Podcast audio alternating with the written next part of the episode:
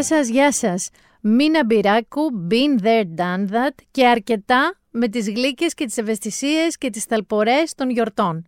Πάνε αυτά, παιδιά, περάσανε. Last year, κυριολεκτικά κιόλας.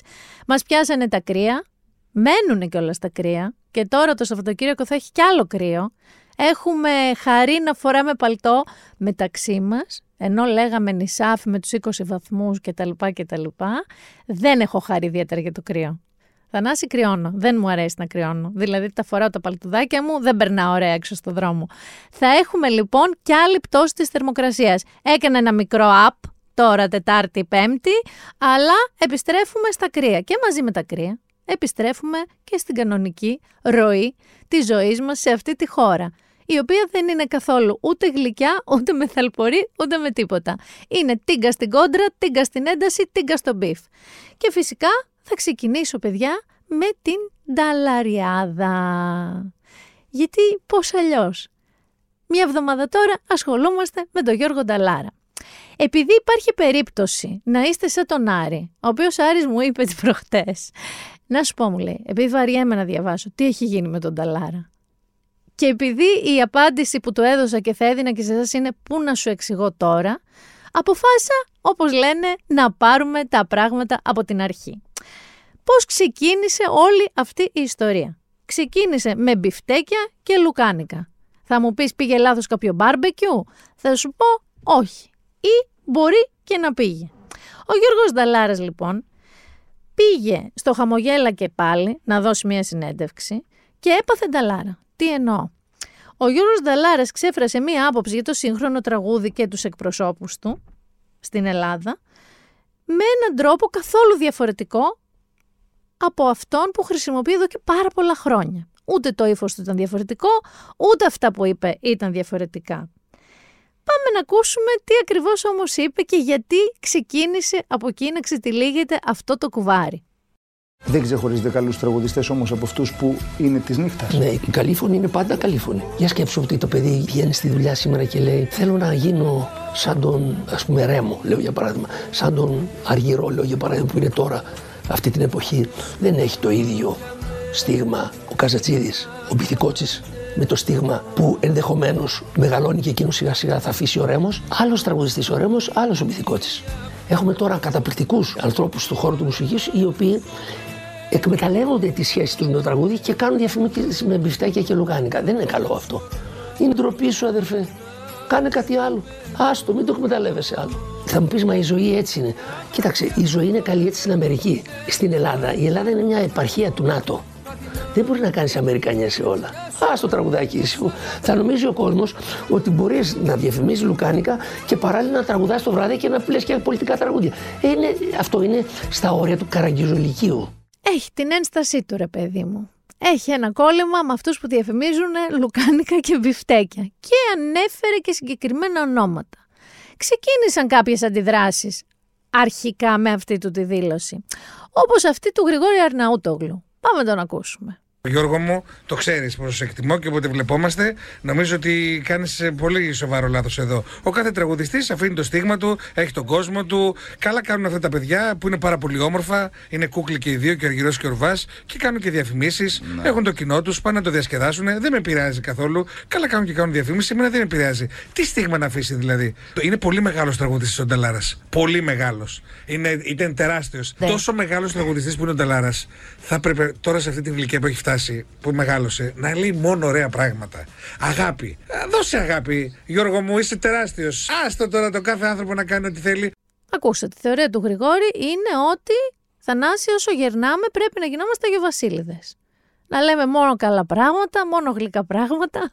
Και από πού βγαίνει τότε αυτό που λένε γεροπαράξενος; Εγώ ξέρω ότι όσο μεγαλώνουμε, μέχρι μία ηλικία, τώρα μα πάμε 90 και μετά, ναι δεν δίνουμε σημασία, αλλά μεταξύ 65 και 80 θα πω εγώ, παθαίνουμε γεροπαραξενιά. Δηλαδή οι στραβομάρες μας εντείνονται, γίνονται χειρότερες, δεν γλυκαίνουμε, γινόμαστε στραβοπαράξενοι.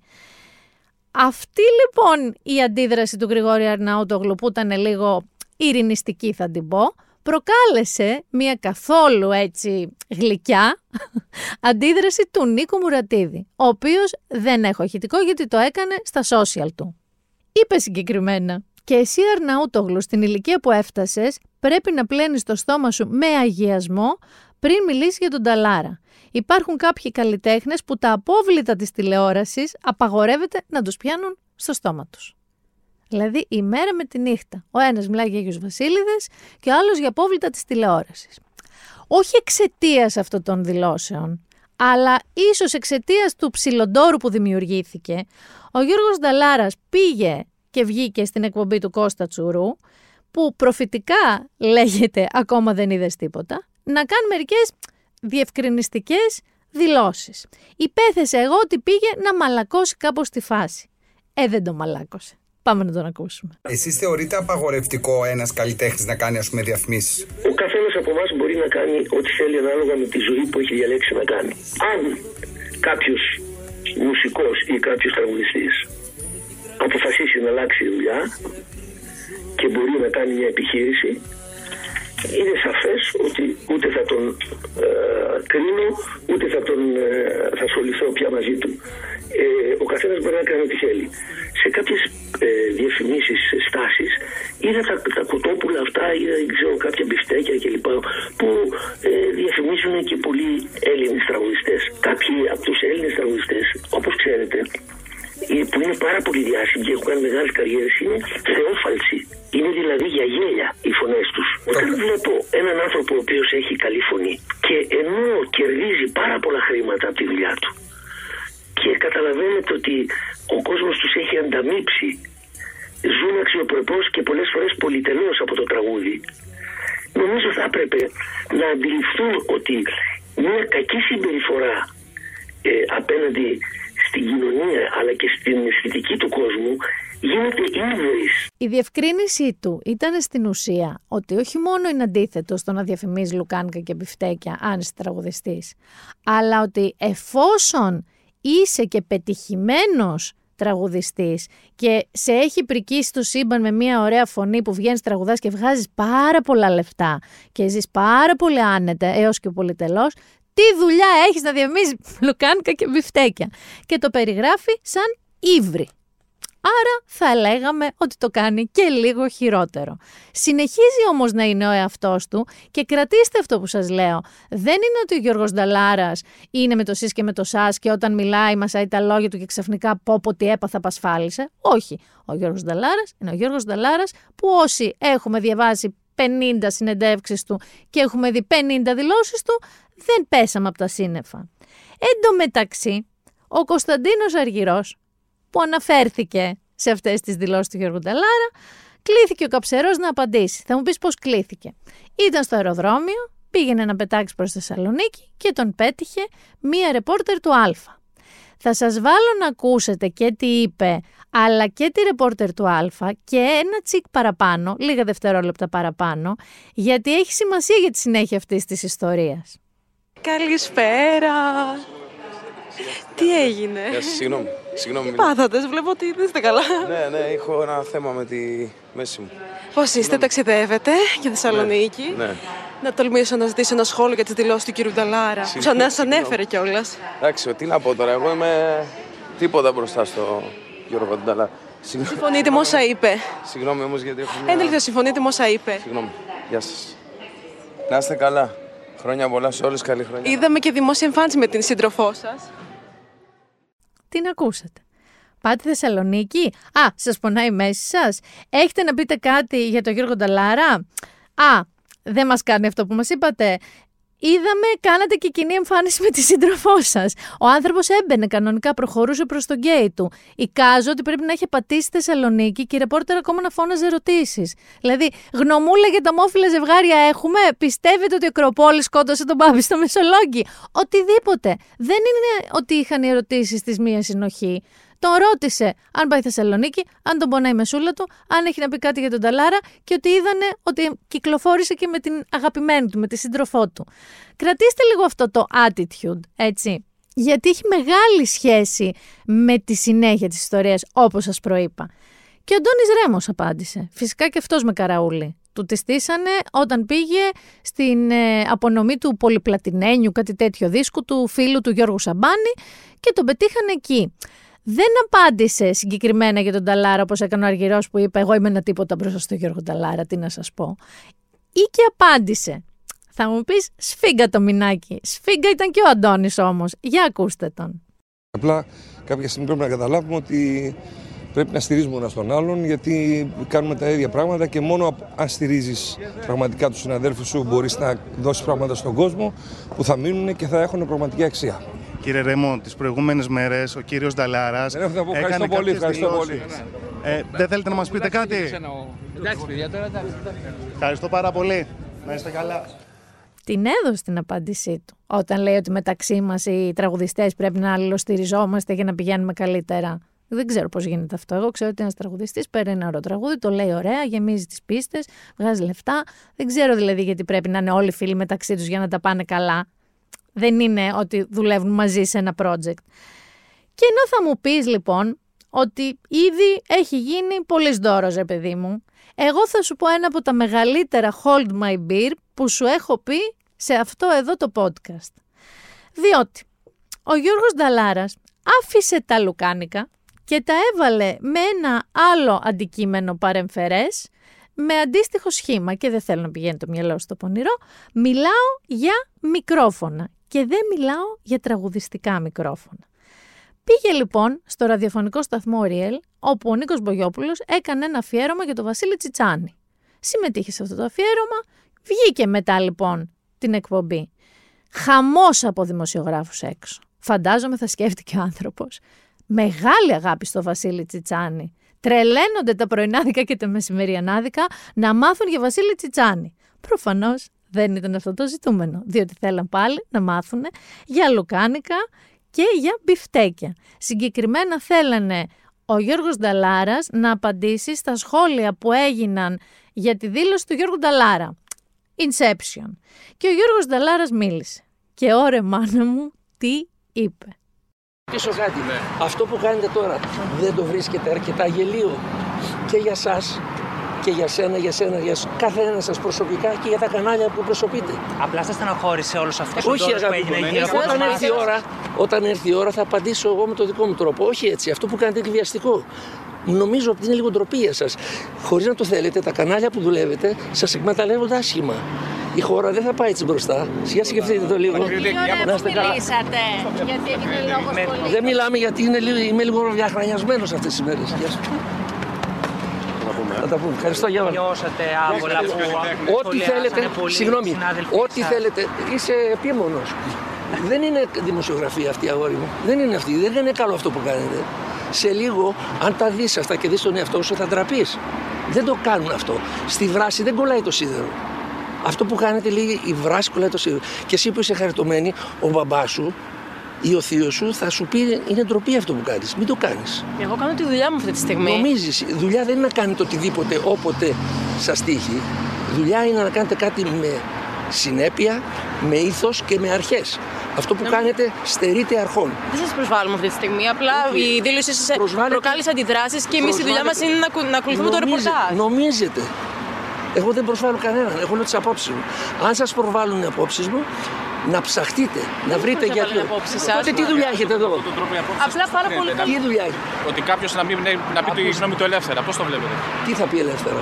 Τι θα πει ελεύθερα, τι θα πει; Σχολιάσουμε με αυτόν τον τρόπο που έγινε όλος αυτός ο σχολιασμός. Εσείς το κάνατε. Εγώ δεν έκανα τίποτα. Εγώ είμαι αυτό που είμαι από το 1969 μέχρι σήμερα είμαι ο ίδιος. Και θα το λέω πάντα. Και αυτά είναι πολύ κουραστικά γιατί είναι δυνατά. Αυτό που κάνετε είναι μια γελιότητα. Νομίζω ότι μέσα σας το καταλαβαίνετε όλοι. Θα θέλατε να είσαστε κάπου αλλού με άλλες συνθήκες δουλειάς που να μην σας χρησιμοποιούν σαν κοτόπουλα που να βγαίνετε έξω και να κυνηγάτε τους επώνυμους για να βγάλετε ένα μεροκάματο που δεν είναι και σίγουρο αν θα το έχετε για πολύ, αν οι, οι εργοδότες σας συνεχίζουν να σας αντιμετωπίζουν σαν κοτόπουλα. Ευχαριστώ πάρα πολύ. Συγγνώμη, θέλω όμως, θέλω και το θέλω από εσά και από ένα ξεχωριστά, κάθε ένα ξεχωριστά από εσά. Μόλις συνειδητοποιήσετε ότι σήμερα είναι η μέρα του Τσιτσάνη, να έρθετε να με βρείτε να κάνουμε ένα αφιέρωμα στο Τσιτσάνη ο καθένας σας. Ένα, δύο, τρία, τέσσερα, πέντε, έξι αφιερώματα στο Βασίλη Τσιτσάνη. Ξέρετε τι είναι ο Τσιτσάνης; Ξέρετε τι έχει γράψει; Εκτός από τη συνεφιασμένη Κυριακή. Ξέρετε τι, έχει κάνει, ξέρετε τι έχει κάνει στην πατρίδα μας; Όχι. Δεν θα προλάβετε να μάθετε. Αν συνέχεια πηγαίνετε στις πρωινές σας εκπομπές ή δεν ξέρω που δουλεύετε. Και πηγαίνετε και βλέπετε τις κοπηλίτσε που είναι ημίγυμνε με λίγο στήθος και λίγο μπούτι και βάζουν και αυτά τα πλαστικά μέσα τους και σταματάνε πια να έχουν, πώς τις λένε αυτές τις ρητίδες. Δεν ξέρεις αν γελάνε, αν κλαίνε. Αν σας αρέσουν αυτά, θα μείνετε με αυτά. Αυτά όμως θα περάσουν, παιδιά. Σε λίγο δεν θα υπάρχουν αυτά. Μπορεί να έρθουν άλλα χειρότερα. Αλλά εσείς θα έχετε υπηρετήσει το στραβό. Ο Μακρυγιάννης έλεγε δεν μπορώ να πια να βλέπω το στραβό να, να επιτίθεται στο δίκαιο. Το δίκαιο δεν είναι με το μέρος σας αυτή τη στιγμή. Είναι μεγάλο λάθος αυτό που κάνετε. Προσπαθήστε σιγά σιγά ο καθένας με το φιλότιμο που έχει και τις αρχές που έχει, γιατί σίγουρα θα έχετε κάποιες οικογένειες, ο μπαμπάς σας, ο θείος σας, ο παππούς σας, κάτι θα σας πει για αυτά. Ότι δεν είναι σωστό αυτό. Η, πε, η περίοδος που περνάμε βρωμάει μπαρούτι. Άμα αγαπάμε τη χώρα μας δεν την καταστρέφουμε ο καθένας λίγο-λίγο. Αυτό που κάνετε είναι μια μορφή καταστροφής της δουλειάς σας.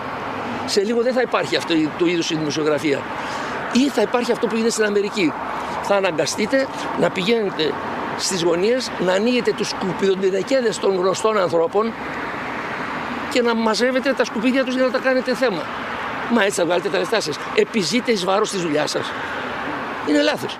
Έχω λόγο που σας το έβαλα όλο σχεδόν, γιατί είδα ότι και οι περισσότερες εκπομπές αλλά και τα περισσότερα βιντεάκια που παίζουν στα social media είναι αποσπασματικά. Και είναι αποσπασματικά προφανώς διαλέγοντας τις κορώνες, αυτά που προκάλεσαν ας πούμε την έξτρα ίντριγκα, αλλά έχει λογική να ακούσετε όλο τον ήρμο ενός ανθρώπου ή το ραντ ενός ανθρώπου, όπως το βλέπει ο καθένας. Διότι προφανώς και surprise, είχαμε δύο στρατόπεδα. Είχαμε τους cancel δημοσιογράφους και τους cancel νταλάρα. Οι μεν, οι cancel δημοσιογράφους, ενστερνίζονται χοντρικά την άποψη που εξέφρασε η Ναταλία Γερμανού στην εκπομπή της κάπως έτσι. Έχω την, ε, την, την αίσθηση, ε, πες το ένστικτο, δεν ξέρω πώς, ότι ε, σε λίγο παραπάνω από τα μισά ελληνικά σπίτια αυτή τη στιγμή έχουν σηκωθεί και χειροκροτάνε όρθιο το Γιώργο Νταλάρα για κάποιο λόγο. Την έχετε κι εσείς αυτήν την αίσθηση, θα ρωτήσω το Σταν τελευταίο. Εγώ σαν δημοσιογράφος ε, θα, σε πολλά τον ε, κατανοώ απόλυτα σε αυτό που λέει. Στην Δηλαδή- ουσία του, του, του θέματος και του πώς τον κύκλωσαν για Είναι να... ο Γιώργος Νταλάρας. Είπε τη γνώμη του σε κάτι. Πήγε να δώσει στον κύριο Μπογιόπουλο μια ραδιοφωνική συνέντευξη που είχε να κάνει. για- Ήταν ένα Εγώ αφιέρωμα δεν στο γνωρίζω Βασίλη δηλαδή. Γι' αυτό τώρα το βλέπω και. Τσιτσάνη, θα στα εξηγήσουμε όλα. Και τον περιμένουμε όλοι. Δεν βγάζω καθόλου την ουρά της δικιάς μας εκπομπής απ' έξω, καθόλου. Τον περιμένουμε όλοι για να τον ρωτήσουμε ποια είναι η γνώμη του για τις αντιδράσεις που προκάλεσε. Η γνώμη του. Η, α- η γνώμη του. Ποια είναι η γνώμη του για τις αντιδράσεις που προκάλεσε η γνώμη του. Και μας άδειασε φιου, με μία σε όλους και πολύ καλά μας έκανε. Και καλά μας έκανε. Παραδέχεται το hard fact, το κατά πόσο αυτοί είναι δημοσιογράφοι και πώς φέρονται τέλος πάντων, δεν βγάζει την ουρά της απ' έξω και λέει ότι καλά μας έκανε. Στην ουσία αυτή η άποψη των cancel δημοσιογράφους λέει το εξής. Νησάφι με τα καραούλια.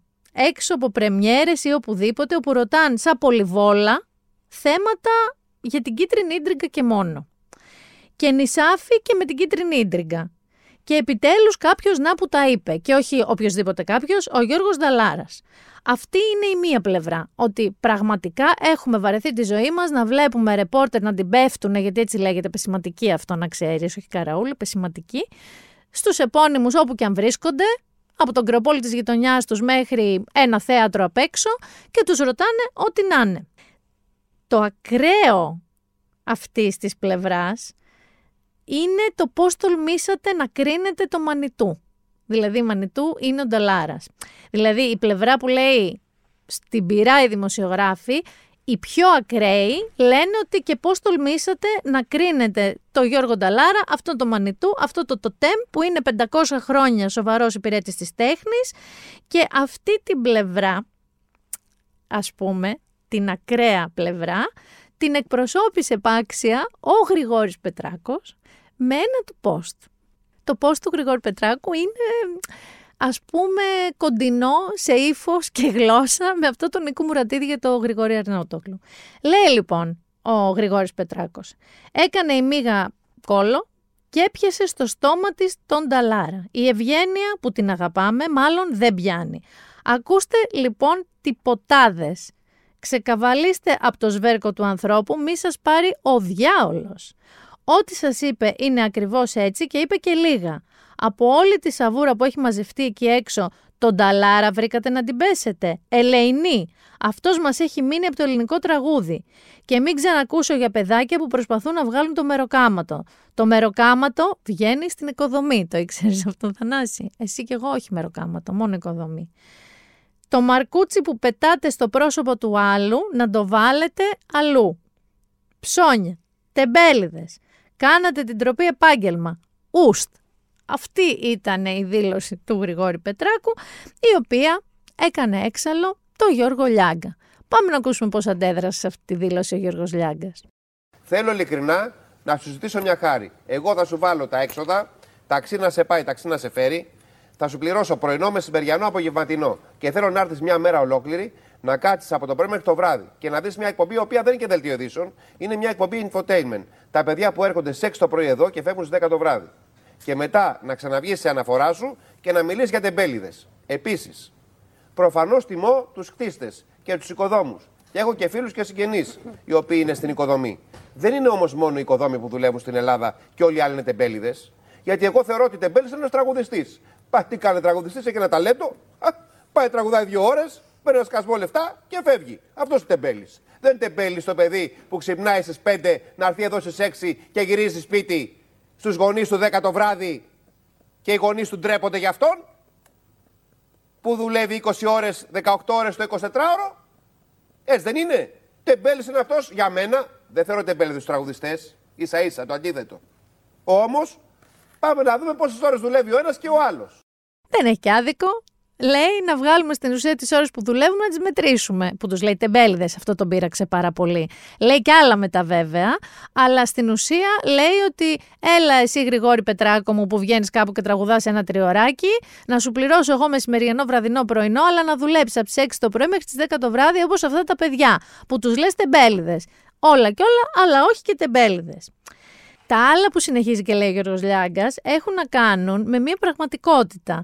Ότι αν αυτός ο Γιώργος Λιάγκας και όλοι οι παρουσιαστές τέτοιων εκπομπών αποφασίσουν ότι τέρμα με τη Showbiz, δεν ξανασχολούμαστε, θα λέμε μόνο για την Kate Middleton. Και τι έπαθε και τη κάνανε εγχείρηση. Το είδες αυτό; Που εγχειρίστηκε η Kate Middleton στην κοιλιά και είναι εκεί από πριν την πρωτοχρονιά και είναι στο νοσοκομείο και ο William δεν κυβερνά το παλάτι γιατί είναι στο πλευρό της και ούτε ο Κάραλος είναι στο παλάτι γιατί έκανε εγχείρηση προστάτη και τελικά κανείς δεν ξέρει ποιος κυβερνά το παλάτι. Τέλος πάντων, συνεχίζω ότι αν λοιπόν ο Γιώργος Λιάγκας ασχολούνταν μόνο με τέτοια τουριστικά θέματα και δεν έτρεχαν τα πιτσιρίκια λοιπόν των 700 ευρώ, η ελληνική showbiz δεν θα έχει πουθενά να μιλήσει. Αλήθεια είναι αυτό. Ο Γιώργος Λιάγκας όμως είναι και ο εκφραστής της από εκεί πλευράς, της πλευράς Cancel Dallaras. Ο πιο ήπιος εκφραστής αυτής της πλευράς, διότι ο Γιώργος Λιάγκας το πάει ευγενικά. Πάμε να ακούσουμε. Περίμενε τι αντιδράσεις. Όταν υπάρχουν αντιδράσεις, μοιραία θα έρθουν εκεί οι δημοσιογράφοι. Εκεί λοιπόν είσαι ο Νταλάρα. Δεν τους βλέπεις από άμβονος, δεν τους βλέπεις από την πίστα. Πρέπει εσύ ο Νταλάρας, ο σπουδαίος Νταλάρας, ο Νταλάρας που έχει βγάλει λεφτά και δικαίως, ο Νταλάρας που έχει δόξα όσο κανένας άλλος στην Ελλάδα και δικαίως, ο Νταλάρας που έχει πουλήσει τους περισσότερους δίσκους και δικαίως. Το λέω ταπεινά, τον αγαπώ και τον εκτιμώ πολύ. Πρέπει να είσαι κάτω από αυτούς τους ανθρώπους. Δεν πρέπει να τους λες κοτόπουλα, ταλέπορους και ότι τρέπονται οι γονείς τους. Δεν τους λες, είσαι ο Νταλάρας. Τους βάζεις σε άμβονα. Δεν τους κάνεις να αισθάνονται άσχημα. Η ταπεινότητα είναι αυτή που κάνει, που είσαι ο μεγαλύτερος όλων. Η ταπεινότητα. Και εγώ έχω ψωνίσει μερικές φορές και νομίζω και μετά τρώω κάνω χαστού και λέω: Τι έχεις πάθει. Η ταπεινότητα είναι αυτή που μας κάνει μεγάλους. Αυτή είναι, αυτό, εκεί το τελειώνω. Έχεις δίκιο σε πολλά δεν έπρεπε να φερθεί άκομψα στα παιδιά των 700 ευρώ. Όπως δεν έπρεπε και κανένας δημοσιογράφος να αδειάσει τα παιδιά των 700 ευρώ. Δεν φταίνε σε τίποτα τα παιδιά αυτά. Ούτε στη συγκεκριμένη περίπτωση κάναν κάτι ανήθικο. Δεν κάναν κάτι ανήθικο. Κάναν τη δουλειά τους. Δεν σε ρώτησαν κάτι προσωπικό. Σε ρώτησαν κάτι γενικό για κάτι που είχε ξεκινήσει από δικές σου δηλώσει. Και το περίμενε, φαντάζομαι. Και το περίμενες. Στην ουσία, λέει ότι όταν είσαι τόσο μεγάλος όσο ο Γιώργος Νταλάρας, δεν υπάρχει λόγος να τα βάζεις με τη Μαρίδα. Αν είσαι δηλαδή καρχαρίας, δεν τα βάζεις με τη Μαρίδα. Είσαι ταπεινός μπροστά τους, είσαι ευγενικός μπροστά τους, δεν τα προσβάλλεις. Είναι αυτή η θεωρία. Πριν συνεχίσουμε με αυτή την πλευρά και σας πω κι εγώ τη δική μου παρόλα, θέλω να βάλω ένα ακόμα μικρό απόσπασμα από το ίδιο λογίδριο ας πούμε του Γιώργου Λιάγκα που επίσης έχει πολύ μεγάλη σημασία. Και μην ψωνίζεστε και μην τρελαίνεστε όλοι, όλοι με το τι λένε τα social media. Δεν αποτελούν την πραγματικότητα η αποτύπωση. Είναι παραμορφωτικός φακός. Είναι μια μερίδα κόσμου, κυρίως νεολαία, η οποία έχει κάνσελ. Εμένα ξέρεις πόσες φορές Γιώργο μου με έχουν αποθεώσει όταν έγινε η, εδώ που χιόνισε στην Αθήνα. Αν έβαζα την επόμενη μέρα θα έβγαινε πρωθυπουργός. Μετά, ένα μήνα δεν ξέρω τι έγινε, με βρήσαν όλοι οι ίδιοι. Γίναν τα τέμπη. Όχι πρωθυπουργός, πρόεδρος της Ευρωπαϊκής Ένωσης θα έβγαινα. Έβγαινα στον δρόμο και με προσκυνάγανε με τα τέμπη. Οι ίδιοι μετά με βρήσαν σκιότατα ότι είμαι ο χειρότερος, ο Μπίξο δείξε. Αν λοιπόν είτε ψωνιστό από τη μία, είτε απογοητευτό από την άλλη, είναι λάθος μπούσουλας. Μην τρελαίνεσαι που σε στηρίζεις τώρα αυτή τη στιγμή τα social. Τα social είναι cancel δημοσιογράφοι τώρα. Και εμάς δεν βλέπουν όμως τόσα χρόνια. Τι cancel δημοσιογράφοι. Μην ακούτε, λέει, τα social media. Τα social media είναι παραμορφωτικός φακός. Και ο ίδιος, είδες, μία φορά θα μπορούσε να είναι πρωθυπουργός της χώρας, πρόεδρος της Ευρωπαϊκής Ένωσης, ανάλογα με τις περιόδους του τι λέει και πώς τον στηρίζει ο κόσμος, και τις άλλες μέρες τον βρίζουν σκιά, είναι για πέταμα, είναι ότι χειρότερο έχει βγει. Και στο τέλος της μέρας όμως, και τι cancel δημοσιογράφους, αφού αυτούς βλέπετε. Αφού εμάς βλέπετε, έτσι είπε ο Γιώργος Λιάγκας. Όντως αυτούς βλέπετε. Και εδώ θέλω να το κρατήσετε αυτό, γιατί έχει μεγάλη σημασία. Η πλευρά λοιπόν αυτή, η cancel Νταλάρας τέλος πάντων, λέει ότι ο Γιώργος Νταλάρας κακώς τα έβαλε με τα πιτσιρίκια, ότι ήταν αγενής και προσβλητικός, με μεροκαματιάρικα παιδιά, που κάνουν τη δουλειά τους, αυτό που του είπε και ένα από τα κοριτσάκια, ότι δηλαδή ένας σπουδαίος καλλιτέχνης πρέπει να είναι πιο μετρημένος και ότι αν τέλος πάντων θέλει να τα βάλει με κάποιον, να τα βάλει με κάποιον του δικού του βεληνικούς. Δηλαδή με τον Αλαφούζο και το Μαρινάκι, όχι με τους ρεπόρτερ μιας εκπομπής του καναλιού του Αλαφούζου και του Μαρινάκη. Και τον κατηγορούν κιόλας ότι έκανε αυτό το mansplaining, το μπαρμπάδικο, το πατριαρχικό που είπε στο κοριτσάκι ότι τι θα πει ο μπαμπάς και ο θείος της και ο παππούς της. Πάμε τώρα να δούμε τη δική μου ταπεινή γνώμη. Η δική μου ταπεινή γνώμη είναι ότι και τα δύο είναι αλήθεια. Ή ότι η αλήθεια είναι κάπου στη μέση. Δηλαδή, όντως, παιδιά, αυτά τα καραούλια είναι πλέον εκτός ελέγχου, οι πασηματικές που λέμε. Και σε επίπεδο μαρκαρίσματος ενός ανθρώπου, δηλαδή το πώς τον κυκλώνουν τον εγκλωβίζουν σε έναν τοίχο, σε ένα σημείο του δρόμου και πέφτουν πάνω του και χώνουν τα μικρόφωνα στη μούρη του. Δηλαδή, είναι παραβίαση του προσωπικού σου χώρου εκείνη τη στιγμή και σε επίπεδο ερωτήσεων. Είναι σαν τη ρεπόρτερ του Α που σας έλεγα πριν, που ρωτάει ό,τι να είναι, αρκεί να πάρει μία απάντηση σε οτιδήποτε. Γιατί, Γιατί είναι οι βασικές ειδήσει των εκπομπών infotainment, αυτές ακριβώς οι δηλώσεις που τις παίρνουν με αυτόν τον τρόπο. Πάμε τώρα να πούμε και μια άλλη αλήθεια γουστάρουν οι επώνυμοι να λένε την αποψάρα τους και μάλιστα πολύ συχνά ειδοποιούν μόνοι τους τα κανάλια και αυτά τα παιδιά των 700 ευρώ και τους λένε θα είμαι εκεί, έλα να κάνουμε καμιά δήλωση. Προφανώς εννοείται. Είναι τελείως αθώα τα πιτσιρίκια των 700 ευρώ γιατί κάνουν τη δουλειά τους εντός εισαγωγικών. Εγώ θα σας πω ότι κατά την ταπεινή μου γνώμη πάλι δεν είναι τελείως αθώα. Γιατί στο τέλος της μέρας, ρε παιδί μου, όλα είναι επιλογή. Τι εννοώ; Από τους σαφέστατα πιο υπεύθυνους αρχισυντάκτες των εκπομπών και παρουσιαστές ή παρουσιάστριες των εκπομπών, μπορεί να σου ζητηθεί θανάστο οτιδήποτε. Μπορεί να σου πούν σύρε στα σκουπίδια της Μενεγάκη, να δεις αν πίνει γάλα βρώμης. Είναι επιλογή σου αν θα το κάνεις. Μπορεί να σου πούνε σύρε στο σπίτι του Μαρκουλάκη απ' έξω και περίμενε το να βγει το πρωί 6 ώρα με το σκύλο του για να το ρωτήσεις τη γνώμη του για τα ομόφυλα ζευγάρια. Είναι επιλογή σου αν θα το κάνεις αυτό. Είσαι ένας από τους ρεπόρτερ στο Γιώργο Νταλάρα, στο event, στο evenement. Και σου λέει ο Γιώργος Νταλάρας και σωματικά και με τα λόγια του ότι δεν θα σου απαντήσει για τα Λουκάνικα και τον Κωνσταντινό Αργυρό. Και εσύ επιμένεις. Είναι επιλογή σου. Εκείνη τη στιγμή δεν υπάρχει κάποιος που σε αναγκάζει να το κάνεις αυτό. Υπάρχουν πιο υπεύθυνοι από αυτά τα παιδιά, ξεκάθαρα, το είπαμε αυτό, αλλά δεν είναι άμυροι ευθυνών. Και ναι, έχει δίκιο και ο Λιάγκας. Αυτά βλέπουμε. Δεν μας αναγκάζει κανείς να τα δούμε. Και ο λόγος που υπάρχουν είναι γιατί τα βλέπουμε. Και σας λέω συνέχεια και θα σας το πω για άλλη μια φορά, ότι έχουμε την τηλεόραση και τη Βουλή που μας αξίζει. Γιατί έχουμε λόγο σε αυτό. Με την ψήφο μας στη Βουλή και με το τι βλέπουμε, που δίνουμε την ψήφο μας εντός εισαγωγικών στην τηλεόραση, εμείς ορίζουμε τελικά ποιοι μπαίνουν στη Βουλή και τι επικρατεί στην τηλεόραση. Αν λοιπόν κάθε τέτοια δήλωση από πεσηματική πικάρει, κάνει peak σε τηλεθέαση, θα έχουμε όλο και περισσότερα τέτοια. Πάμε τώρα και στον Νταλάρα. Είχε μπαρμπάδικη χροιά, έκανε mansplaining, είχε αυτό εσάνς πατριαρχίας. Ναι. Εδώ θα πάω σε ένα κείμενο της Ζωής Δημητρίου, στο Ladylike. Ο Γιώργος Δαλάρας λοιπόν είναι 75 χρονών. Είναι γιος ενός ρεμπέτη, γνήσιου ρεμπέτη, του Λούκα Νταράλα, γιατί τότε το όνομά τους ήταν Νταράλας και όχι Νταλάρας, και εγγονός ενός βιρτουόζου του βιολιού, του Χρήστου Νταράλα. Τραγουδάει από τα 15 του, δίπλα στο Περπινιάδη. Είναι φίλος με τον Λευτέρη Παπαδόπουλο, του έχει δώσει τραγούδια του ο Θεοδωράκης. Ε, υπηρετεί όντως 57 χρόνια το τραγούδι με σταθερή ποιότητα. Δεν έχει καν ποτέ έκπτωση, δεν έχει καν ποτέ ευκολία. Θα μου πείτε, θεωρείται προνομιούχος αυτή τη στιγμή που μιλάμε. Ναι, αλλά θα σας απαντήσω και στηρίζομαι σε πράγματα που έχει αναφέρει η Ζωή Δημητρή στο κείμενό της, ότι δεν ήταν πάντα, ήταν πάμφτωχος. Μεγάλωσε πάμφτωχος στα προσφυγικά του Πειραιά. Και με τον μπαμπά του απόντα, γιατί ήταν κανονικός ρεμπέτης, ρεμπέτης, δεν ήταν ε, στο σπίτι. Και η μάνα του έκανε χίλιες δουλειές για να καταφέρει να επιβιώσει και αυτός και ο αδερφός του. Θα μου πείτε τώρα, και λέει η Ζωή Δημητρίου, γιατί μακρηγορούμε. Θα σας πούμε γιατί μακρηγορούμε. Και διαβάζω Ζωή Δημητρίου.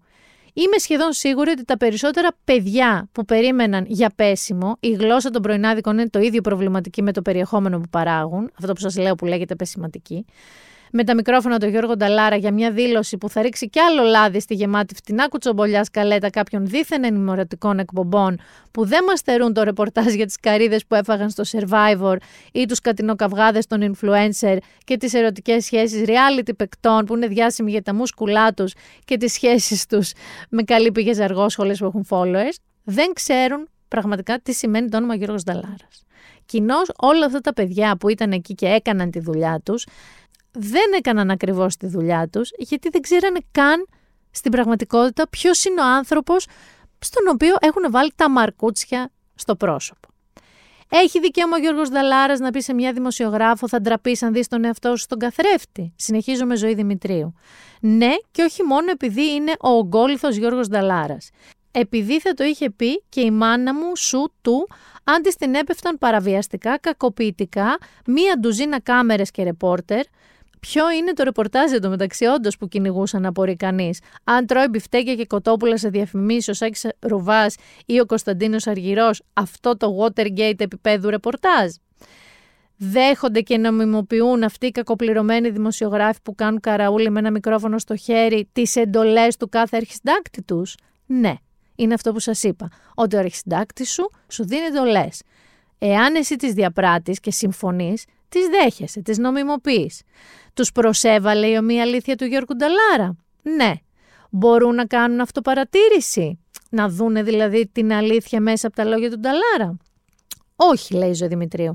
Είναι κομμάτι ενός τρευλού συστήματος που θα αναπαράγει πάντα τις προβληματικές συμπεριφορές και ασήμαντα θέματα για να υπάρχει. Και σε αυτό το σύστημα δεν αρέσει η κυριολεξία. Τους αρέσει η αποφυγή προσωπικών ευθυνών και η καραμέλα του κάνω τη δουλειά μου. Αυτό που σας είπα και πριν. Πάμε στα παιδιά που κάνουν τη δουλειά τους. Λέει ο Δημητρίου, όλοι μας δουλεύουμε για το βιοπορισμό μας. Εντάξει, όχι όλοι. Και για να πούμε και ακόμα μερικές σκληρές αλήθειες, δεν βιοπορίζεται κανείς με μισθό 700-800 στην Ελλάδα. Παθαίνει κατάθλιψη και χαμηλώνει απλά το κεφάλι σαν υποτακτικός. Αυτές οι παρουσιάστριες καλοπληρωμένες που θύχτηκαν τόσο πολύ με τις δηλώσεις Νταλάρα για τα παιδιά τους, γιατί δεν διεκδικούν καλύτερους μισθούς για τα παιδιά που στέλνουν έξω για πεσήματα. Κάποιοι παρουσιαστές, προσθέτει η ζωή, έχουν μια ροπή στην τηλεχιδεότητα και εκπαιδεύουν το στρατό τους με τις ίδιες αρχές και πασάρουν τις κατασκευασμένες αλήθειες στο απέδευτο, τηλεορασόπληκτο κοινό. Ανέλαβε ο Γιώργος Νταλάρα το κόστος της δημόσιας τοποθέτησής του; Ναι. Τον νοιάζει να είναι αρεστό σε όλους; Να άλλο ένα ζητούμενο. Παιδιά, όχι. Δεν τον νοιάζει και δεν τον ένοιαζε και ποτέ. Γι' αυτό σας το έλεγα από την αρχή. Είπε κάτι σαχλό για να γίνει viral επίτηδες; Όχι. Έχει έλλειψη επίγνωσης του προνομίου του όταν απευθύνεται στους δημοσιογράφους; Όχι, γιατί εκείνος εκείνη τη στιγμή, παιδιά, νιώθει ότι έχει δικαίωμα να μιλήσει για τα κακό κείμενα. Θέλει να μας δείξει κάπως τον καθρέφτη ποια είναι η συλλογική ευθύνη. Μπορεί να μιλήσει κανείς για εσωτερικευμένο σεξισμό στις δηλώσεις του Νταλάρα; Ναι, μπορεί. Ήταν και το αγόρι μου και η χαριτωμένη κοπέλα. Είναι. Βέβαια, ξαναλέμε, είναι 75 χρονών, είναι συντηρητικός και έκανε μία δήλωση διδακτική. Και δεν είναι η πρώτη φορά. Εδώ επίσης θα σας πω ότι δεν έκανε κάποια επανάσταση στο κατεστημένο. Γιατί ακριβώς δεν μίλησε στους καναλάρχες, στους ίσους του. Και επίσης ο Γιώργος Δελάρας είναι κατεστημένο. Είναι. Τι να κάνουμε τώρα. Έτσι λοιπόν, εδώ θα πω ότι ο καθένας ανάλογα με τις δικές του αντιλήψεις, τις δικές του αγκυλώσεις, μετέφρασε όλο αυτό το συμβάν στην πραγματικότητα. Αυτό έγινε. Αν δηλαδή εσύ είσαι ένας τηλεθεατής που δεν είσαι από αυτούς που βλέπουν τα πρωινά και τα μεσημεριανά και σε ενοχλεί αυτή η αισθητική με το καραούλι και το πέσιμο, ήσουν από αυτούς που είπες ν' αγιάσει το στόμα σου Νταλάρα. Αν είσαι από αυτούς που είτε τα βλέπεις, άρα ένιωσες λίγο ενοχικά, είτε πιστεύεις ότι okay, τα παιδιά τη δουλειά τους κάνουν γιατί τους την είπε έτσι, είσαι εναντίον του Νταλάρα. Η αλήθεια είναι ότι και από τις δύο μεριές ισχύουν πράγματα. Εγώ τίνω να πιστέψω, να καταλήξω στο ότι καλά είπε αυτά που είπε ο Νταλάρας, έχει δίκιο, θα μπορούσε να τα έχει πει με πιο ευγενικό τρόπο. Ενδεχομένως. Και για το δικό του το καλό και για το καλό των παιδιών. Γιατί πιστέψτε με, Ούτως ή άλλως δεν νομίζω ότι ίδρωσε τα αυτή τους. Ότι κάποιος από αυτούς γύρισε σπίτι του και είπε Αυτό ήτανε. Εγώ σταματάω τα καραούλια. Μη σας πω ότι σταματάω τη δουλειά αυτή και θα πάω να γίνω, δεν ξέρω, βιοχημικός. Δεν θα αλλάξει τίποτα. Θα μπορούσε να είναι λίγο πιο κομψός και ευγενικός στις εκφράσεις του. Θέλετε να σας πάω σε μια celebrity όμως, που είναι πάρα πολύ πρόθυμη. Δεν έχει κανένα πρόβλημα με τα μαρκούτσια των δημοσιογράφων και μάλιστα πιστεύω ότι κυνηγάει τα παιδιά των 700 ευρώ περισσότερο από ό,τι την κυνηγάνε αυτά. Λοιπόν, θα σας μιλήσω για ένα τελείως άλλο βεληνικές από τον Γιώργο Νταλάρα, ένα τελείως άλλο σύμπαν. Θα σας μιλήσω για την Ελίζαμπεθ Ελέτσι. Και θα μου πείτε πάρα πολύ δικαιολογημένα και σε Ελίζαμπεθ Ελέτσι. Θα σας πω να γκουγκλάρετε, γιατί εντάξει, πού να σας τα εξηγώ. Θα σας πω μόνο ότι είναι πρώην παίχτρια Survivor. Αυτή είναι η ιδιότητά της. Και ότι πριν λίγο καιρό παντρεύτηκε. Παντρεύτηκε ένα γιατρό, τον Νεκτάριο Λεμονίδη. Και θέλω να σας πω ότι αυτά τα λέω απ' έξω. Και θα μου πείτε με πολύ δίκιο, βρε κούκλα μου γιατί γεμίζει το κεφάλι σου με αυτές τις πληροφορίες. Και θα σας πω ότι δεν είχα επιλογή παιδιά εκείνη την περίοδο. Γιατί πραγματικά όποιο κανάλι και να γυρνούσες, ήταν η Ελίζα Μπεθελέτς με τον γιατρό, αυτή ντυμένη με νηφικά, όχι αυτά που θα φορούσες στο γάμο, άλλα νηφικά για το ΕΦΕ, να λέει για το δαχτυλίδι της που έκανε 13,5 χιλιάρικα, να λέει για το τι τούρτα θα φάνε, να λέει πώς γνωρίστηκαν, να λέει τι θα χορέψουν, τι θα φάνε, να λέει τα πάντα, τα πάντα, τα πάντα, τα πάντα. Ένιωθα, αλήθεια, Θανάση, λες και την παντρευόμουν εγώ. Δηλαδή λες και άκουγα ένα γάμο που τον ξέρω τόσο πολύ απ' έξω, που είναι σαν να είναι δικός μου. Γίνεται λοιπόν ο γάμος, κυκλοφορούν 58.000 φωτογραφίες και βίντεο από αυτό το γάμο και από τα δικά της social και από τον καλεσμένο της και από τα κανάλια και από παντού και βλέπουμε όλοι ότι όντως αυτός ο γάμος τα είχε όλα. Τι δεν είχε θανάσιμο; Ούτε μία απόδειξη δεν είχε θανάσιμο. Ούτε μία απόδειξη. Ίσως να είχε μία, ίσως δεν έχει διαλευκανθεί αυτό. Η ΑΔΕ, η Ανεξάρτητη Αρχή Δημοσίων Εσόδων, που έμαθε ότι έχει ειδικούς ράμπο social media και έχω κολλήσει ότι είναι άνθρωποι ντυμένοι με παραλλαγές, φορτωμένοι με όπλα και κάθονται μπροστά από το Instagram και το Facebook, τους τράβηξε την προσοχή. Βρήκε κάτι ανησυχητικό λοιπόν σε όλο αυτό το γάμο και αποφάσισε να κάνει φίλο και φτερό όλες τις εταιρείες που συμμετείχαν. Δηλαδή, τον ηφικό, την τούρτα, τη wedding planner, τα μπαλόνια, το μακιγιάζ μαλλιά, το κτήμα, δεν ξέρω που έγινε ο γάμος, τους πάντες, τους ξετίναξε. Και τι βρήκε, Θανάση μου, ότι κανείς τους δεν είχε κόψει απόδειξη, καμία, Κάποιοι από αυτούς, όπως νομίζω το κομμωτήριο, δεν είχε καν φορολογική παρουσία, δεν υφίστατο σαν εταιρεία και μάλιστα οι εταιρείες αυτές δήλωναν κάτι εισοδήματα πέρσι 8.000 ευρώ όλο το χρόνο, 2.000 ευρώ, 5.000 ευρώ και ζημίες, παντού ζημίες. Ταυτόχρονα όμως όλες αυτές οι εταιρείες στα site τους και στα social τους είχαν σχεδιάσαμε αυτό το γάμο, αυτό το event, πάρα πολύ πλούσια event. Και σου λέει τώρα η ΑΔΕ, μας κοροϊδεύετε. Ανακάλυψη στην Αμερική όπως είπαμε. Λοιπόν, και στέλνει τα φυρμανάκια ότι σας έρχεται φορολογικός έλεγχος. Γίνεται άνω κάτω η Ελίζα Μπεθελέτσι και δηλώνει ότι είναι δυνατόν να πληρώσω τόσα χρήματα για ένα γάμο με τόσες γνωριμίες. Πάρ' το Θανάση. Είναι όλα ανταποδοτικά από τις γνωριμίες που έχω. Όλοι όταν έμαθαν για το γάμο μου ήθελαν να συνεργαστούν μαζί μου για διαφημιστικούς λόγους. Θα φαίνονταν και αυτοί μέσα από το γάμο. Η τούρτα για παράδειγμα ήταν διαφημιστικό και ήταν από φελιζόλ η μεγάλη τρίμετρη. Ο τριαντάφυλλος είναι κολλητός μου, βέβαια, τραγουδής ο τριαντάφυλλος. Έχουμε περάσει μαζί ένα survivor. Θα μου έπαιρνε λεφτά; Είπε αποκαλύπτοντας μόνη της τον τραγουδιστή που σύμφωνα με τα στοιχεία της ΑΔΕ τραγούδισε στο πάρτι του γάμου. Το είπε μόνη της. Και δεν διαβίβασε βέβαια κανένα τιμολόγιο. Εννοείται αυτό. Αυτό το ακούω βέβαια ότι μπορεί να τραγουδήσει σαν δώρο. Συνέχισε για τον Τριαντάφυλλο. Ο ίδιος προθυμοποιήθηκε να τραγουδήσει αφιλοκερδό στο γάμο. Μπορεί να είπε ότι ο γάμος κοστίζει γύρω στις 50.000 ευρώ, αλλά δεν πληρώθηκαν αυτά τα λεφτά. Δόθηκαν από ανθρώπους που είναι φίλοι και ήθελαν να προμοτάρουν τη δουλειά τους μέσα από μένα. Το Fedra Collection που μου έδωσε τα νηφικά, όλα τα νηφικά μάλλον και αυτά που εμφανιζόταν που σας είπα στις εκπομπές, ήταν ξεκάθαρα για διαφημιστικούς λόγους. Η wedding planner ήταν και αυτή δωρεάν. Ο γάμος μου δεν μου κόστησε γιατί ήμουν εγώ. Τους διαφήμισα όλους μέσα από τα stories μου. Έχω να το ζήσω αυτό από το Survivor. Και μάλιστα σε σχέση με τον έλεγχο το φορολογικό, είπε δεν έχουμε καμία ενημέρωση, πληροφόρηση ή ενόχληση από καμία υπηρεσία σχετικά με οικονομικό έλεγχο για το γάμο μας. Ο σύζυγός μου ενημερώθηκε από εσάς, δεν γνώριζε τίποτα απολύτως. Όλα έχουν γίνει απολύτως νόμιμα με παραστατικά για ανταποδοτική διαφήμιση.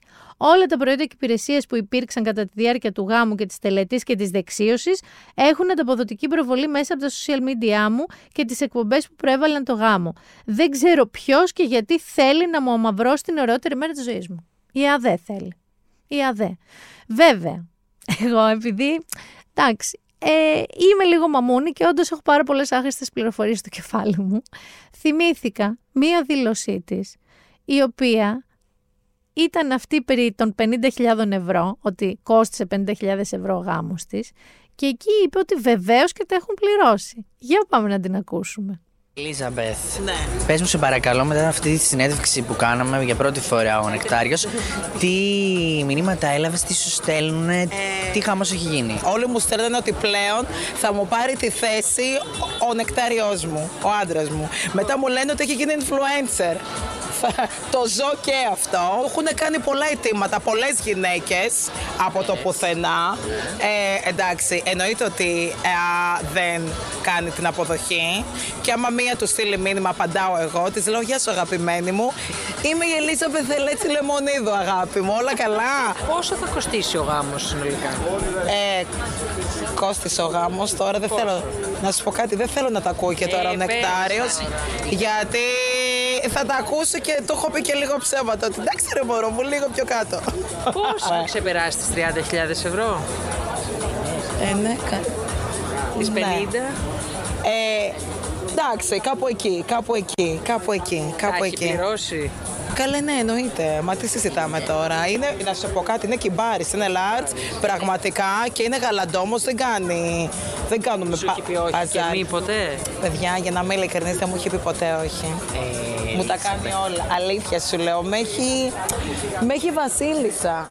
Τελικά, ε βέβαια, τα είχε πληρώσει όλα ο Κιμπάρης για τη βασίλισσα ή όχι; Δεν ξέρω, παιδιά, αλλά γενικότερα, το νου σας. Πρώτον, γιατί η ΑΔΕ σας είπε ότι έχει ράμπο social media, οπότε εσείς μπορεί να ανεβάζετε μια μπριζόλα, αλλά άμα κάποιος θέλει βρίσκει και που τη φάγατε και με ποιον τη φάγατε και πόσο την πληρώσατε. Ενίοτε κιόλας, ε, το ανεβάζει ο ίδιος ο ταβερνιάρης. Είδες τι έκανε ο Salt Bae. αυτός ο Τούρκος, ο Νουσέτ ε, με τ' αλάτι, που ρίχνει το αλάτι με το χεράκι. Ανέβασε λοιπόν μία απόδειξη από το εστιατόριό του στο Ντουμπάι, όπου ένας τύπος έχει πληρώσει 108.000 δολάρια για να φάει κρέας, να φάει μπριζόλες. Okay, πήρε και δύο κρασιά Petrus που είναι πάρα πολύ ακριβά, αλλά 108.000 δολάρια. Επομένως, ναι, κινδυνεύετε και από τον ταβερνιάρη σας, άμα είναι social media freak.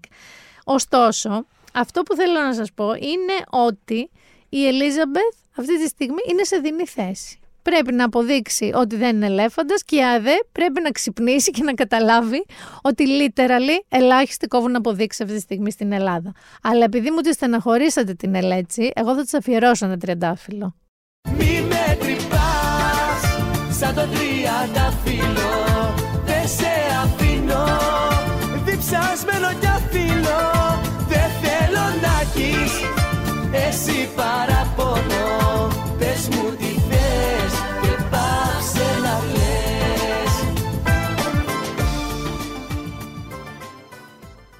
Και αφού τα εξηγήσαμε και τα είπαμε ωραία τα σοβαρά της επικαιρότητας. πάμε στα πραγματικά σοβαρά. Αλλάζω κλίμα, αλλάζω θέμα και πάμε στα δικά μας. Το νομοσχέδιο για τα μόφυλα ζευγάρια παιδιά παρουσιάστηκε στο Υπουργικό Συμβούλιο, το οποίο Θανάση άργησε μια μέρα, γιατί ο Πρωθυπουργός γύρισε από τον Ταβό με ήττα έναν ή ένα. Τώρα, πότε πρόλαβε σε μία μέρα και του πέρασε ήττα έναν ή ένα, δεν ξέρω, αλλά I'll have what he's having, αν ποτέ μου συμβεί κάτι. Θέλω γιατροί να συνεννοηθείτε μεταξύ σας να μου δώσετε ό,τι δώσετε στον Κυριάκο Μητσοτάκη. Και επίσης εύχομαι να μην κόλλησε όλο το Υπουργικό Συμβούλιο, γιατί η ήττα έναν ή ένα δεν περνάει στις τρεις μέρες, πόσο ξέρω. Τέλος πάντων, ο κύριος Μητσοτάκης πήγε στο Συμβούλιο, παρουσιάστηκε επίσημα το νομοσχέδιο για το γάμο των ομόφυλων ζευγαριών και την τεκνοθεσία από τον Άκη Σκέρτσο. Εδώ να σας πω την ταπεινή μου γνώμη ότι η παρουσίαση του Σκέρτσου ήταν πάρα πολύ καλή ήταν πάρα πολύ ψύχρεμη, πολύ σωστή και κάθετη, δηλαδή δεν άφηνε συνέχεια παραθυράκια στους διαφωνούντες, εξήγησε ότι πρόκειται περί ισότητας των ανθρώπων απέναντι στους νόμους, τα ανθρώπινα δικαιώματα, ότι ανήκουμε στη Δύση και θα πηγαίνουμε πάντα προς αυτήν την κατεύθυνση και δεν έχει σημασία τι κάνουν άλλες χώρες, ότι εμείς εκεί είμαστε και προς τα εκεί θα κινηθούμε. Και είναι τώρα σε δημόσια διαβούλευση λοιπόν το νομοσχέδιο, μπορείτε να μπείτε και να το δείτε στο opengov.gr αν σας ενδιαφέρει. Από τους διαφωνούντες τώρα τώρα να ξέρεις ότι κάνανε σύμφωνο συμφωνίας ε, ο Μητσοτάκης με τον Βορύδη. Γιατί ο Βορύδης ε, επέμενε ότι διαφωνεί και επέμενε ότι θα το πει κιόλας στη Βουλή, ότι θα ψηφίσει όχι. Τελικά τα βρήκανε, θα πάει για καφεδάκι. Δεν θα πάει να πει το όχι στη Βουλή.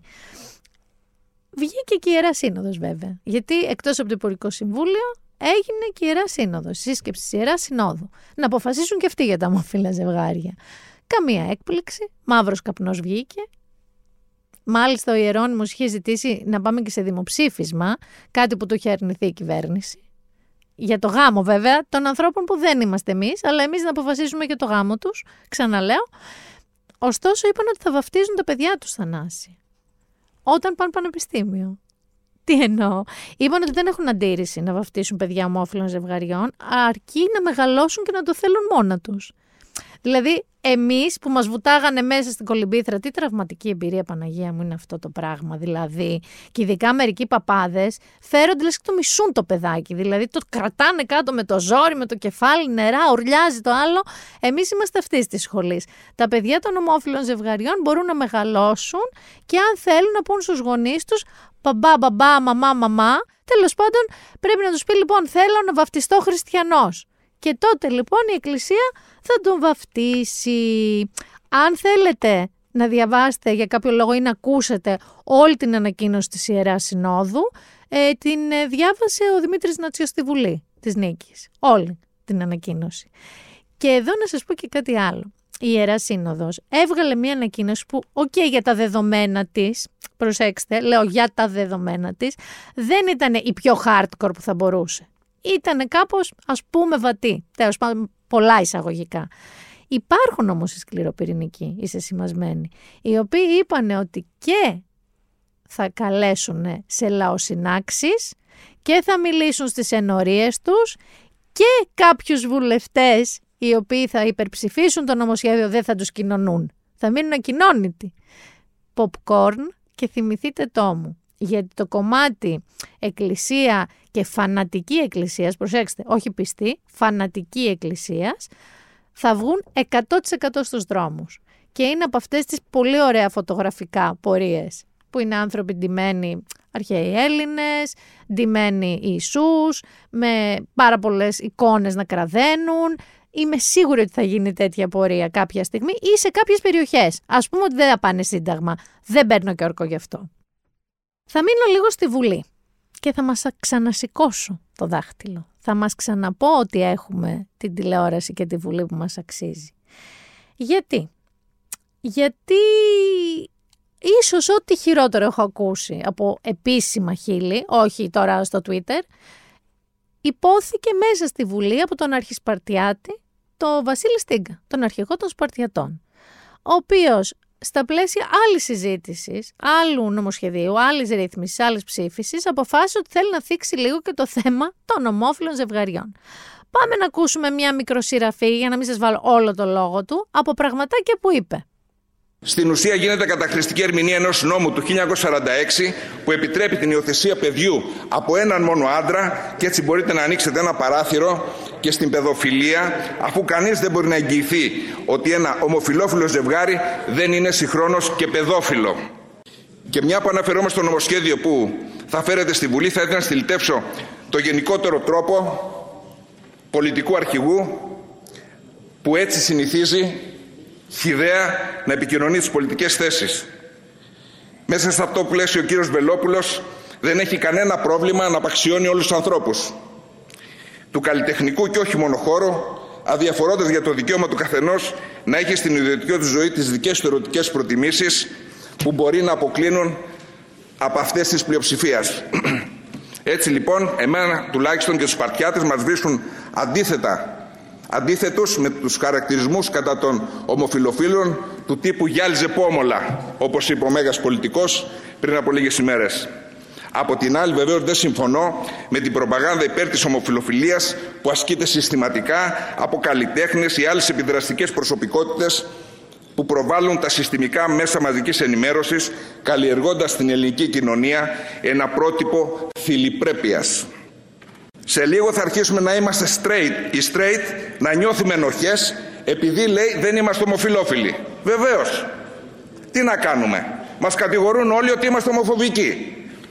Γιατί να είμαστε ομοφοβικοί; Από πού και ως πού; Γιατί είμαστε από αυτούς που σπρώχνουμε αντί να μας σπρώχνουν; Για όνομα του Θεού. Θα φτάσουμε παρακαλώ, να τρεπόμαστε. κύριε συνάδελφε. Θα κύριε φτάσουμε να συνάδελφε. τρεπόμαστε. Κύριε Πρόεδρε, παρακαλώ. Παρακαλώ, κύριε Πρόεδρε. Λοιπόν, δεν μπορώ να επιτρέψω μέσα στο κοινοβούλιο να ακούγονται εκφράσεις όπως ακούστηκαν. Παρακαλώ, ανακαλέστε την προηγούμενη φράση.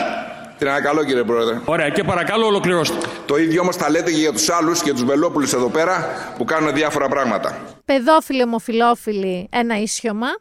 Δηλαδή ότι αν λέει υιοθετήσουν δύο άντρες ένα παιδί Πού ξέρουμε ότι δεν είναι παιδόφιλοι; Γιατί πού ξέρεις ότι δεν είναι παιδόφιλοι ένας άντρας και μια γυναίκα που υιοθετούν ένα παιδί; Και θεωρητικά κάποιος εκεί έξω θα έπρεπε να ξέρει αν είναι παιδόφιλοι. Δηλαδή για να δώσει ένα παιδί για υιοθεσία ψάχνεις πέντε πράγματα. Δεν το δίνεις έτσι.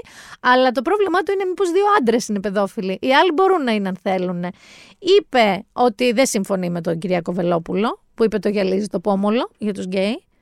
Και ότι οι Σπαρτιάτε δεν έχουν κανένα θέμα, ξεκάθαρα δεν έχουν κανένα θέμα με το σεξουαλικό προσανατολισμό των ανθρώπων. Αρκεί ξέρεις τι, να μην προκαλούν.